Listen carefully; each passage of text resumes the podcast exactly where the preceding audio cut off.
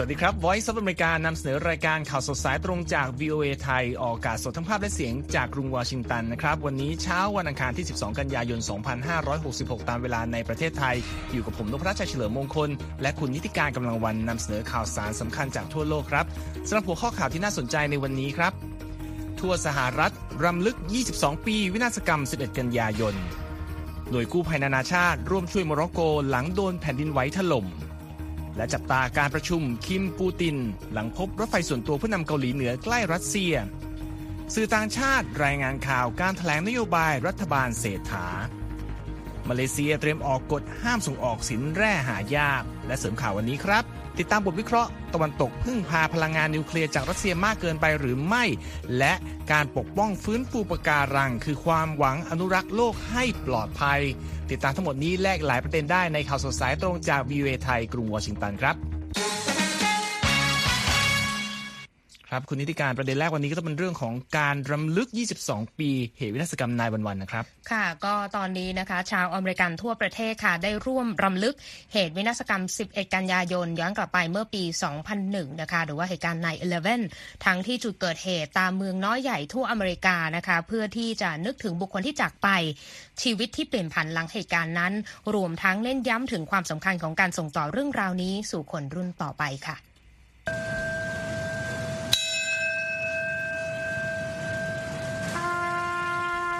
เอพีรายงานว่ามีพิธีรำลึกเกิดขึ้นหลายแห่งนะคะ ไม่ว่าจะเป็นทั้งที่ในพื้นที่ซึ่งเคยเป็นอาคาร World Trade Center กราวซีโร่ในนครนิวยอร์กนะคะ ไปจนถึงเมืองเล็กๆ ที่อยู่ไกลออกไป โดยผู้เข้าร่วมงานมีทั้งผู้ที่รำลึกถึงเหตุการณ์ด้วยการสงบนิ่ง บางก็กล่าวถึงญาติหรือคนรักที่จากไป หรือพูดถึงผลที่เกิดขึ้นจากเหตุการณ์ในวันนั้นนะคะ ประธานาธิบดีโจไบเดนกล่าวสุนทรพจน์ต่อหน้าเจ้าหน้าที่ในกองทัพ เจ้าที่รับมือเหตุฉุกเฉินและครอบครัวของพวกเขาที่ฐานทัพในเมืองแองเกอร์เรจ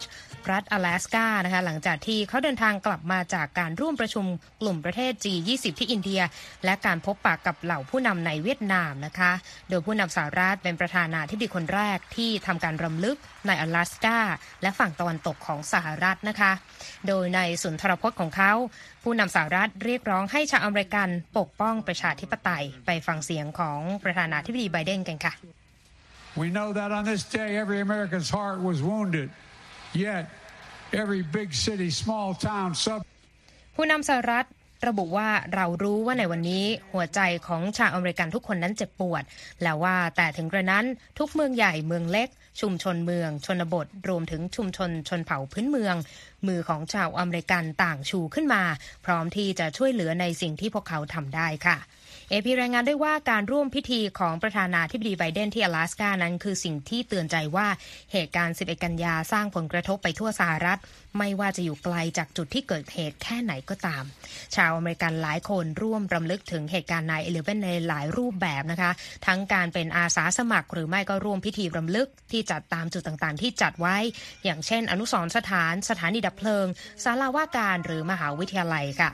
รองประธานาธิบดีคามาลาแฮร์ริสเข้าร่วมพิธีรำลึกที่ Ground Zero ร่วมกับแขกกิตติมศักดิ์รายอื่น ๆ โดยในพิธีการดังกล่าวนั้นให้ความสำคัญกับผู้สูญเสียในเหตุการณ์นี้ ด้วยการอ่านรายชื่อผู้เสียชีวิต และข้อความส่วนตัวสั้น ๆ นะคะ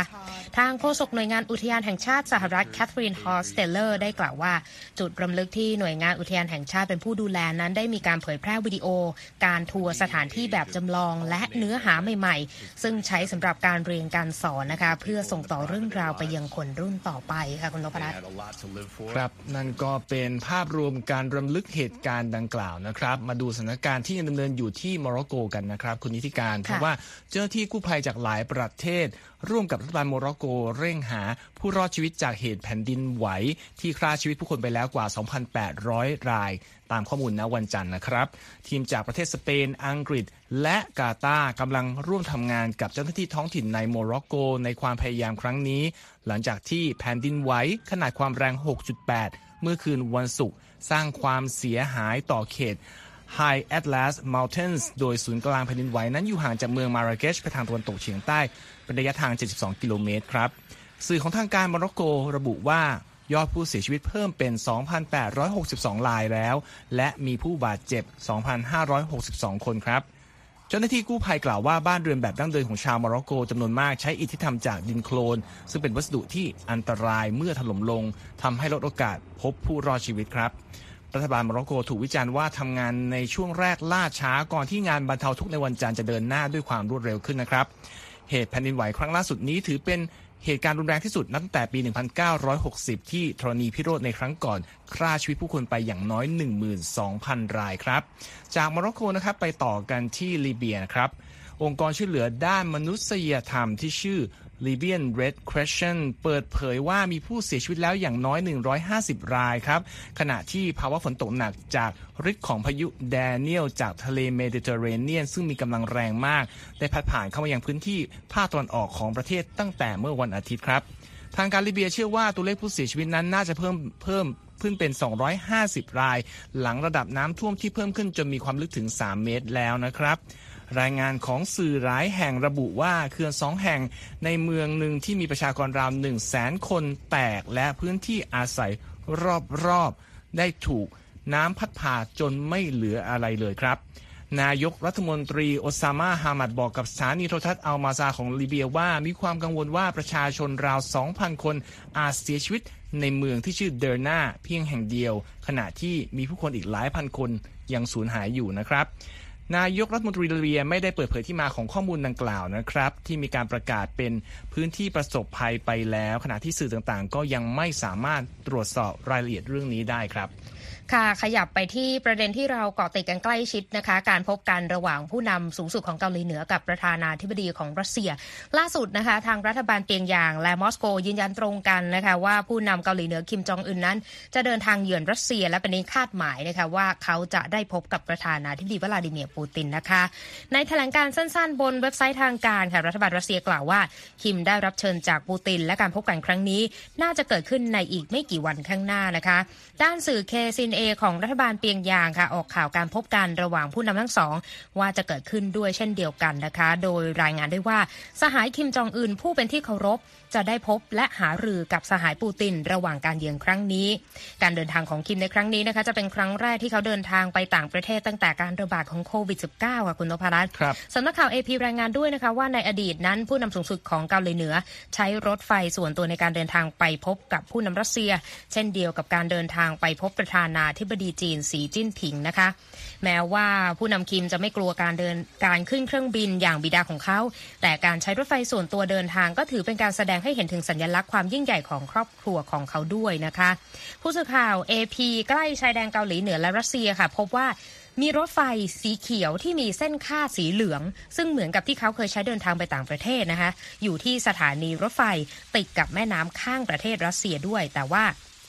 ไม่เป็นที่แน่ชัดว่าเขาอยู่บนรถไฟหรือเปล่า แต่ว่าล่าสุดนะคะ ทางสำนักข่าวรอยเตอร์ รายงานนะคะ อ้างคำกล่าวของเดมิทรีเปชคอฟนะคะโฆษกทำเนียบเครมลินบอกว่า ผู้นำคิมจะเดินทางเยือนรัสเซียอย่างเต็มรูปแบบส่วนวาระในการหารือของทั้งสองผู้นำนะคะ จะเป็นเรื่องความสัมพันธ์กับประเทศเพื่อนบ้านและบอกด้วยนะคะว่า ทั้งรัสเซียและเกาหลีเหนือจะเดินหน้าเสริมสร้างมิตรภาพระหว่างกันค่ะ ครับมาอีกประเด็นหนึ่งนะครับ เป็นก็ควันหลงจากการประชุม G20 ครับคุณนิติการ เพราะว่าค่ะประธานาธิบดีโจไบเดนกล่าวว่าเขาได้พบกับนายกรัฐมนตรีหลี่เฉียงของจีนในวันอาทิตย์อ่าในการหารือนอกรอบที่การประชุมสุดยอด G20 ที่กรุงนิวเดลีประเทศอินเดียครับไบเดนบอกว่าตนยังคงต้องการพบกับประธานาธิบดีสีจิ้นผิงของจีนอยู่ หลังจากที่ไม่ได้คุยกันเป็นเวลา 10 เดือนครับ โดยเขากล่าวว่าทีมงานของผม เจ้าหน้าที่ของผมยังคงพบกับคณะรัฐมนตรีของประธานาธิบดีสี โดยเป็นการตอบคำถามของผู้สื่อข่าว VOA ที่กรุงฮานอยประเทศเวียดนามนะครับ ทั้งนี้ประธานาธิบดีจีไม่ได้เข้าร่วมประชุม G20 ในครั้งนี้นะครับ ทางผู้นำสหรัฐกล่าวด้วยว่า มันไม่ใช่ว่าเกิดวิกฤตขึ้น ถ้าผมไม่ได้คุยเป็นการส่วนตัว มันจะดีกว่าถ้าได้คุยกัน และผมหวังว่าจะได้พบกับเขาอีกครั้งในเร็วๆนี้ และบอกด้วยนะครับว่าการที่ได้พบกับนายกรัฐมนตรีหลี่เฉียงนั้น ไม่ได้เกิดบรรยากาศเผชิญหน้าระหว่างกันครับ โดยทั้งคู่หารือเกี่ยวกับเสถียรภาพของโลก และการเข้าถึงการเปลี่ยนแปลงของประเทศกำลังพัฒนา ประธานาธิบดีไบเดนกล่าวด้วยนะครับว่าสีจิ้นผิงกำลังมีภารกิจหลายด้านครับ เช่น ปัญหาอัตราคนว่างงานสูง ในกลุ่มคนรุ่นใหม่ แล้วก็ปัญหาภาคอสังหาริมทรัพย์ พร้อมกล่าวว่าตนไม่ต้องการจำกัดการขยายตัวเศรษฐกิจของจีนนะครับ และระบุว่าผมต้องการเห็นจีนประสบความสำเร็จทางเศรษฐกิจ แต่ผมต้องการให้เป็นไปตามกฎระเบียบของบรรทัดฐานระหว่างประเทศครับขณะนี้ทุกท่านกำลังติดตามข่าวสดสายตรงจากวิวไทยกรุงวอชิงตันนะครับ ยังมีประเด็นข่าวสารน่าสนใจรออยู่มากมายครับ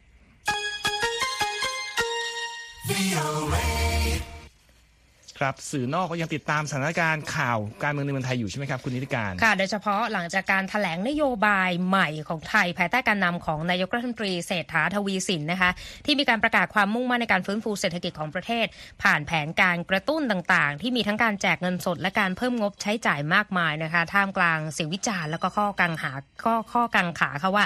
มาตรการทั้งหลายนั้นจะเป็นรูปธรรมและมีประสิทธิภาพแค่ไหนนะคะ ในการถแถลงข่าวต่อที่ประชุมรัฐสภาในวันจันทร์ค่ะ นายกคนใหม่ของไทย ยืนยันที่จะเดินหน้าแผนงานแจกเงินสด 10,000 บาท ลดต้นทุนพลังงานและผ่อนคลายกฎด้านวีซ่าสำหรับชาวต่างชาตินะคะ ในการกระตุ้นภาคการท่องเที่ยวของไทยตามที่ได้ประกาศหาเสียงเลือกตั้งเอาไว้นะคะ โดยจะมีการตั้งเป้าผลักดันการขยายตัวทางเศรษฐกิจให้ได้อย่างน้อย 5% แต่ว่าทางพรรคก้าวไกล ซึ่งเป็นผู้นำฝ่ายค้านแย้งว่าวาระต่างๆ ของรัฐบาลพรรคเพื่อไทยนั้น ยังขาดซึ่งรายละเอียดเฉพาะเจาะจงที่จะนำไปปฏิบัติได้จริงนะคะ ตามรายงานของรอยเตอร์นายกคนใหม่ของไทยยังประกาศความมุ่งมั่นที่จะแก้ไขปัญหาหนี้สินของไทยนะคะ หลังภาระหนี้ภาครัฐปรับขึ้นกว่า 60%ของ GDP ในปีนี้นะคะภาระหนี้ครัวเรือนก็พุ่งเกินระดับ 90%ไปแล้ว พร้อมกับระบุเป้าหมายระยะยาวของรัฐบาลในการกระตุ้นการค้าระหว่างประเทศ และสนับสนุนธุรกิจสตาร์ทอัพรวมทั้งการลงทุนในโครงสร้างพื้นฐานด้านคมนาคม ปรับปรุงพัฒนาการผลิตภาคการเกษตร และกระจายอำนาจให้กับรัฐบาลท้องถิ่น รวมถึงการส่งเสริมประชาชนให้เข้าถึงการเป็นเจ้าของที่ดินนะคะ นอกจากนี้ยังมีการพูดถึงแผนงานร่วมกันพัฒนากองทัพที่จะ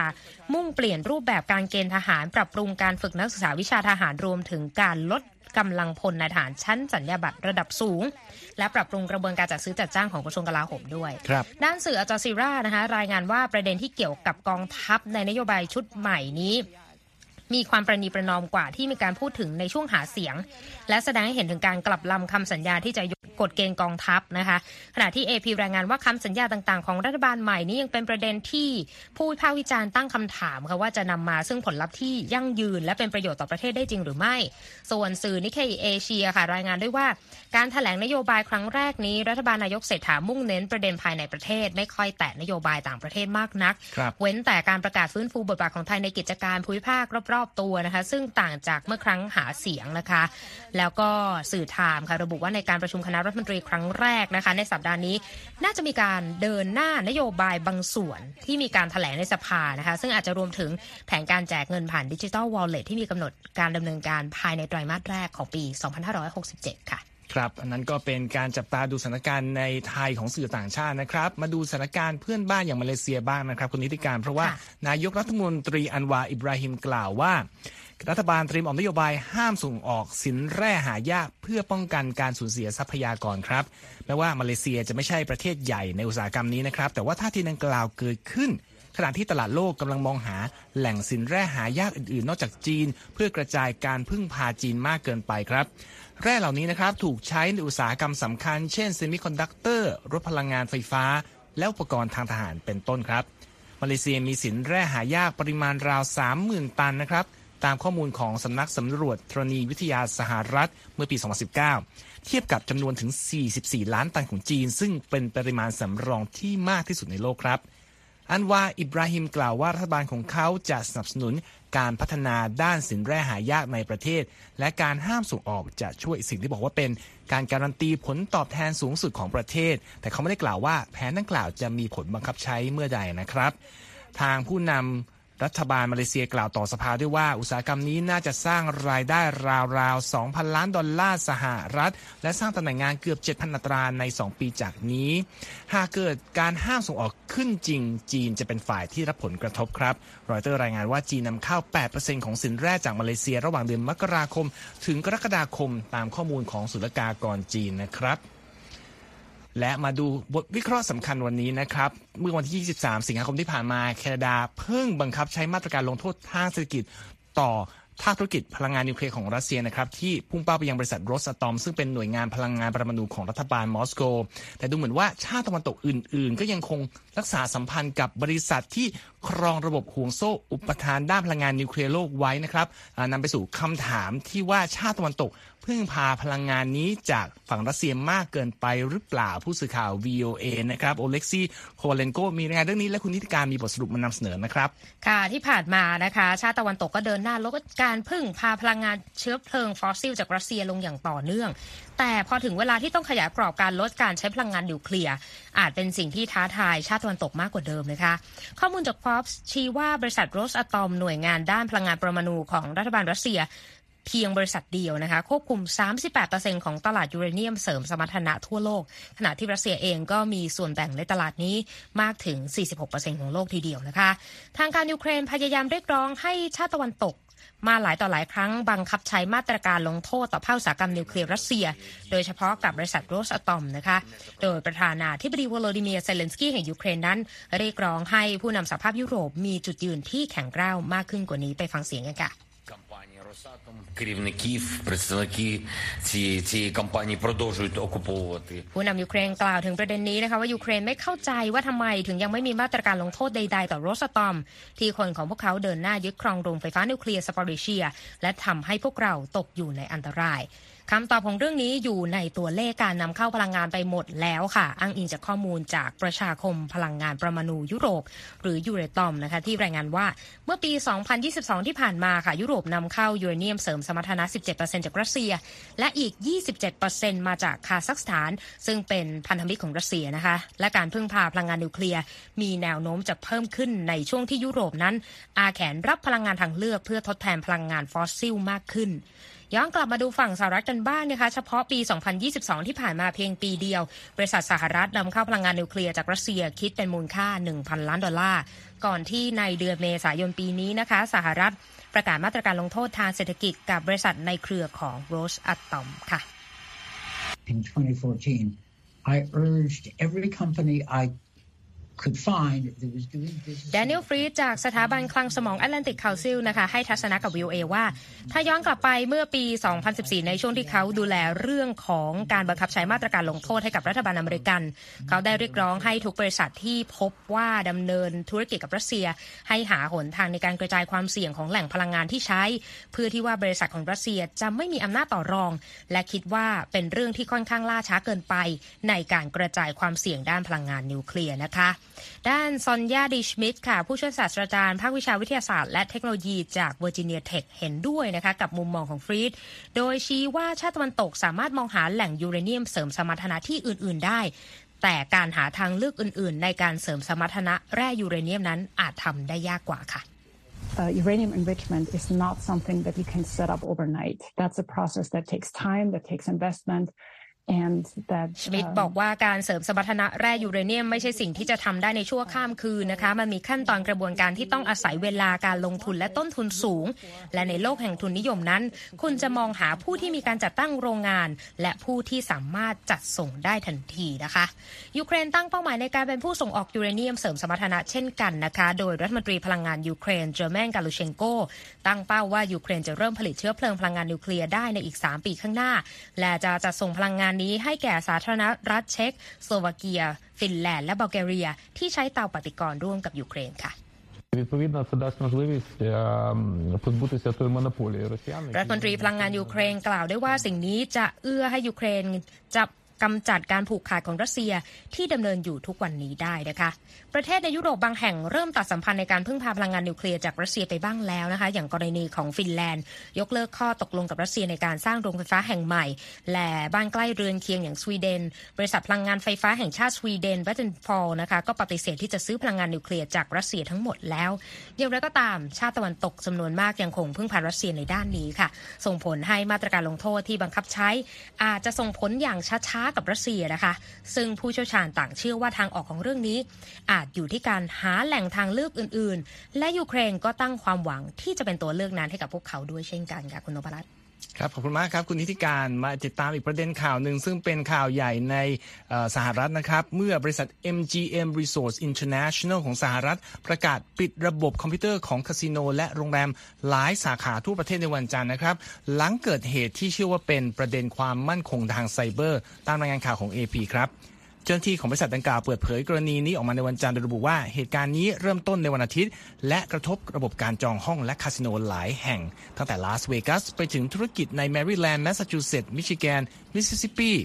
นิวเจอร์ซีย์นิวยอร์กและโอไฮโอแต่ว่าไม่ได้ให้รายละเอียดเกี่ยวกับระดับความรุนแรงของปัญหานี้นะครับแถลงการณ์ของ MGM Resorts International ไม่ได้อธิบายด้วยว่าเกิดอะไรขึ้นกับระบบ และกล่าวเพียงว่า ความพยายามในการปกป้องคุ้มครองข้อมูลนั้น รวมถึงการปิดระบบบางจุด และว่าการตรวจสอบสอบสวนนั้นยังคงดำเนินต่อไปอยู่ โดยมีผู้เชี่ยวชาญ ด้านความมั่นคงไซเบอร์จากภายนอกมาช่วยด้วยนะครับ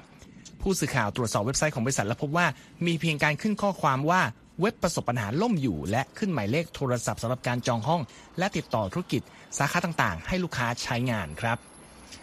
และมาต่อกันที่รายงานการซื้อขายหลักทรัพย์ที่ตลาดหลักทรัพย์สหรัฐในวันจันทร์นะครับ วันนี้เขียวยกแผงครับ โดยดาวโจนส์บวก 87 จุดหรือ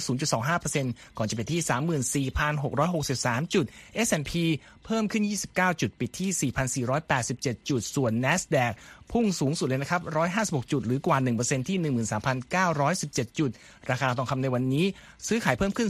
0.3%ที่ 1,945 ดอลลาร์ 30 เซนต์ต่อออนซ์ และราคาการแลกซื้อเงินบาทในวันนี้นะครับ ดอลลาร์ 1 ดอลลาร์ได้ 35 บาท 49 สตางค์ครับค่ะไป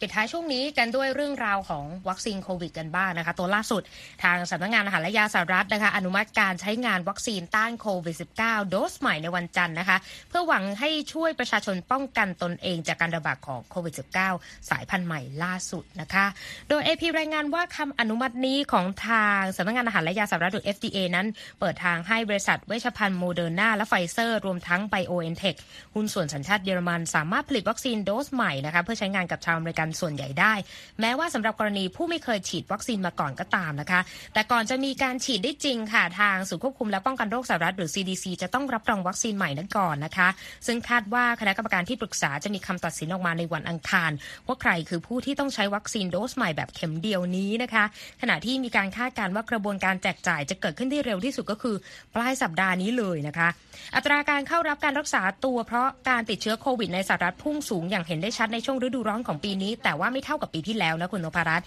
ซึ่งน่าจะเป็นเพราะภูมิคุ้มกันจากการฉีดวัคซีนในช่วงก่อนหน้านะคะ ที่มีการคุ้มครองผู้รับยาได้อยู่ แต่ว่ารายงานข่าวก็บอกว่าวัคซีนล่าสุดนี้นะคะ เอามารับมือกับไวรัสสายพันธุ์โอมิครอนตัวใหม่นะคะ ที่ชื่อ XBB.1.5 ซึ่งแม้จะไม่ใช่สายพันธุ์หลักที่แพร่ระบาดอยู่ แต่ก็ใกล้เคียงกับสายพันธุ์ที่ทำให้เกิดอาการเจ็บป่วยมากที่สุดในตอนนี้ค่ะ ครับ ทุกท่านสามารถกลับมาอ่านรายงานทั้งหมดของเราได้ที่เว็บไซต์ของเรา v a t h a i c o m และติดตามอัปเดตผ่านทาง Facebook Instagram X และ YouTube v a t h a i และฟังย้อนหลังได้ที่ Spotify v a t h a i นะครับ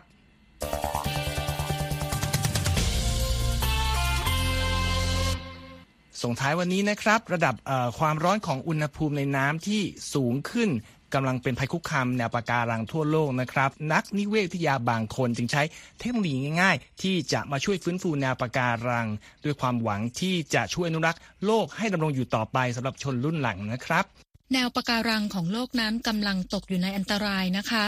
โดยอุณหภูมิของน้ำทะเลที่อุ่นขึ้นอย่างรวดเร็ว เป็นสาเหตุหลักที่ทำให้พวกมันตายลงเป็นจำนวนมากเป็นประวัติการและแนวโน้มดังกล่าวก่อให้เกิดความกังวล และทำให้คนกลุ่มหนึ่ง ตัดสินใจลงมือทำการบางอย่างเพื่อแก้ปัญหานี้ค่ะ I've worked on coral reefs for a long time mainly as a scientist and I got really tired โจนี่เคลพัส นักวิทยาศาสตร์ด้านปะการัง และผู้อำนวยการศูนย์ Racing Coral Costa Rica กล่าวว่า เธอทำงานเป็นนักวิทยาศาสตร์แนวปะการังมาเป็นเวลานานแล้ว และเธอก็รู้สึกเหนื่อยหน่ายกับการที่จะต้องคอยบอกใครต่อใครว่า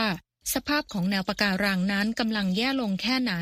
จนวันหนึ่ง เธอตัดสินใจหาทางฟื้นฟูแนวปะการัง ที่นำมาซึ่งโครงการนำปะการังชิ้นเล็ก ๆ จากท้องทะเลมาปลูกในเรือนเพาะชำใต้น้ำ เพื่อที่จะนำกลับไปปลูกทดแทนในแนวปะการังต่อไปค่ะ We're also distributing our corals to many more locations เคลพัสกล่าวต่อไปว่า นอกจากจะปลูกปะการังในเรือนเพาะชำแล้ว ทางโครงการยังแจกจ่ายปะการังตลอดจนอุปกรณ์ต่างๆ เช่นเครื่องตรวจวัดระดับอุณหภูมิไปยังสถานที่อื่นๆ อีกมากมาย เพื่อให้แน่ใจว่าสามารถรวบรวมข้อมูลเกี่ยวกับสถานที่ที่จะนำปะการังไปปลูกในอนาคต ให้ได้มากที่สุดเท่าที่จะทำได้ค่ะ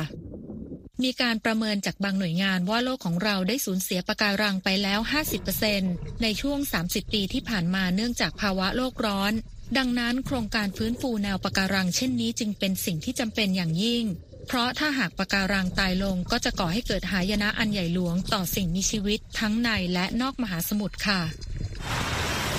แนวปะการังนั้นทำหน้าที่ปกป้องแนวชายฝั่ง รักษาความหลากหลายทางชีวภาพในท้องน้ำและมีความสำคัญอย่างยิ่งต่อสิ่งมีชีวิตในทะเล แต่สำหรับนักวิทยาศาสตร์อย่างเคลพัสแล้ว การฟื้นฟูแนวปะการังยังเป็นเรื่องของการรักษาสิ่งที่อยู่ในมหาสมุทรมาหลายล้านปี ให้อยู่ในที่เดิมอีกด้วยค่ะบริษัทอาคิริฟซึ่งดำเนินธุรกิจเทคโนโลยีภูมิอากาศ เป็นอีกกลุ่มหนึ่งที่หันมาช่วยฟื้นฟูแนวปะการัง ด้วยการพัฒนากระเบื้องแนวปะการัง ที่ทำจากดินเผาสามมิติ ซึ่งสามารถฝังลงในพื้นมหาสมุทรเพื่อช่วยให้ปะการังใหม่ได้เจริญเติบโตค่ะ We place them with divers. We place them at the bottom of the ocean. เดนิสเทคเรผู้ร่วมก่อตั้งอาคิริฟอธิบายว่านักประดาน้ำจะนำกระเบื้องแนวปะการังดินเผาสามมิติไปฝังไว้ที่ก้นมหาสมุทร เพื่อใช้เป็นฐานสำหรับการวางเศษปะการังไว้ด้านบนเพื่อปลูก โดยนักประดาน้ำสามารถนำกระเบื้องแนวปะการังลงไปฝังไว้ได้พื้นที่สูงสุด ประมาณ 40 ตารางเมตรในหนึ่งวันนะคะ ข้อดีอย่างหนึ่งของการใช้กระเบื้องมวลเบาก็คือ การที่นักประดาน้ำสามารถเคลื่อนย้ายวัสดุนี้ ไปยังน้ำที่ลึกและเย็นกว่าได้ตามที่ต้องการค่ะ ทั้งนี้ความสามารถในการปรับเปลี่ยนให้เข้ากับสภาพการได้นั้น ช่วยให้ทั้งสองโครงการประสบความสำเร็จ ในขณะที่อุณหภูมิของน้ำในมหาสมุทรยังคงสูงขึ้นอย่างต่อเนื่องค่ะ ความสำคัญของสิ่งมีชีวิตต่างๆ ในท้องทะเล อาจสะท้อนได้ดีจากคำพูดของซิลเวียเอร์ลนักสมุทรศาสตร์ชื่อดังชาวอเมริกันที่เคยกล่าวไว้ว่าปะการังต้องการปลา และปลาก็ต้องการปะการัง หากเราเอาปลาไปปะการังก็ตาย หากเอาปะการังไป ปลาก็ตายด้วยเช่นเดียวกันค่ะธัญพรสุนทรวงศ์ VOA ภาคภาษาไทย กรุงวอชิงตันค่ะ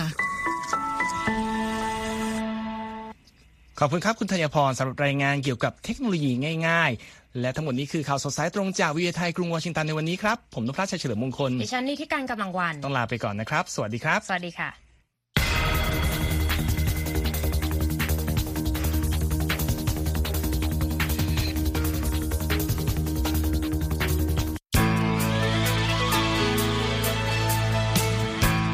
ครับ และที่จบไปเป็นรายการจาก VOA ภาคภาษาไทย รายงานสดส่งตรงจากกรุงวอชิงตันประเทศสหรัฐ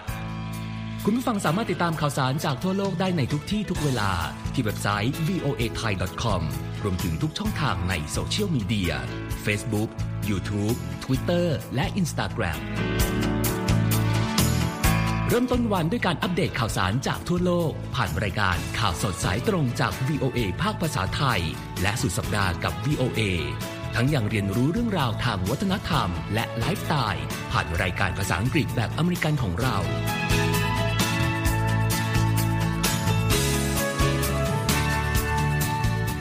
ติดตามความเคลื่อนไหวในประเทศสหรัฐ การเมืองอเมริกัน พร้อมเข้าใจที่มาที่ไปของเหตุการณ์สำคัญ รวมถึงข่าวต่างประเทศ จากแหล่งข่าวที่เชื่อถือได้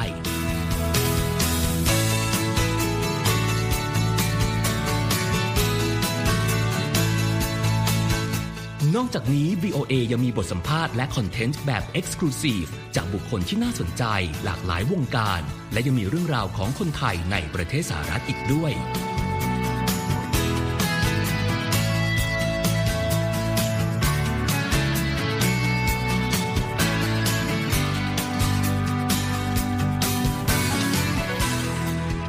คุณนะครับที่ให้ VOA ไทยเป็นส่วนหนึ่งในการติดตามข่าวสารสาระและเกร็ดความรู้ของคุณ จากรายการต่างๆ ที่เรามุ่งมั่นนำเสนอ เพื่อความเที่ยงตรง ทันเหตุการณ์ และมีประโยชน์ในทุกๆวัน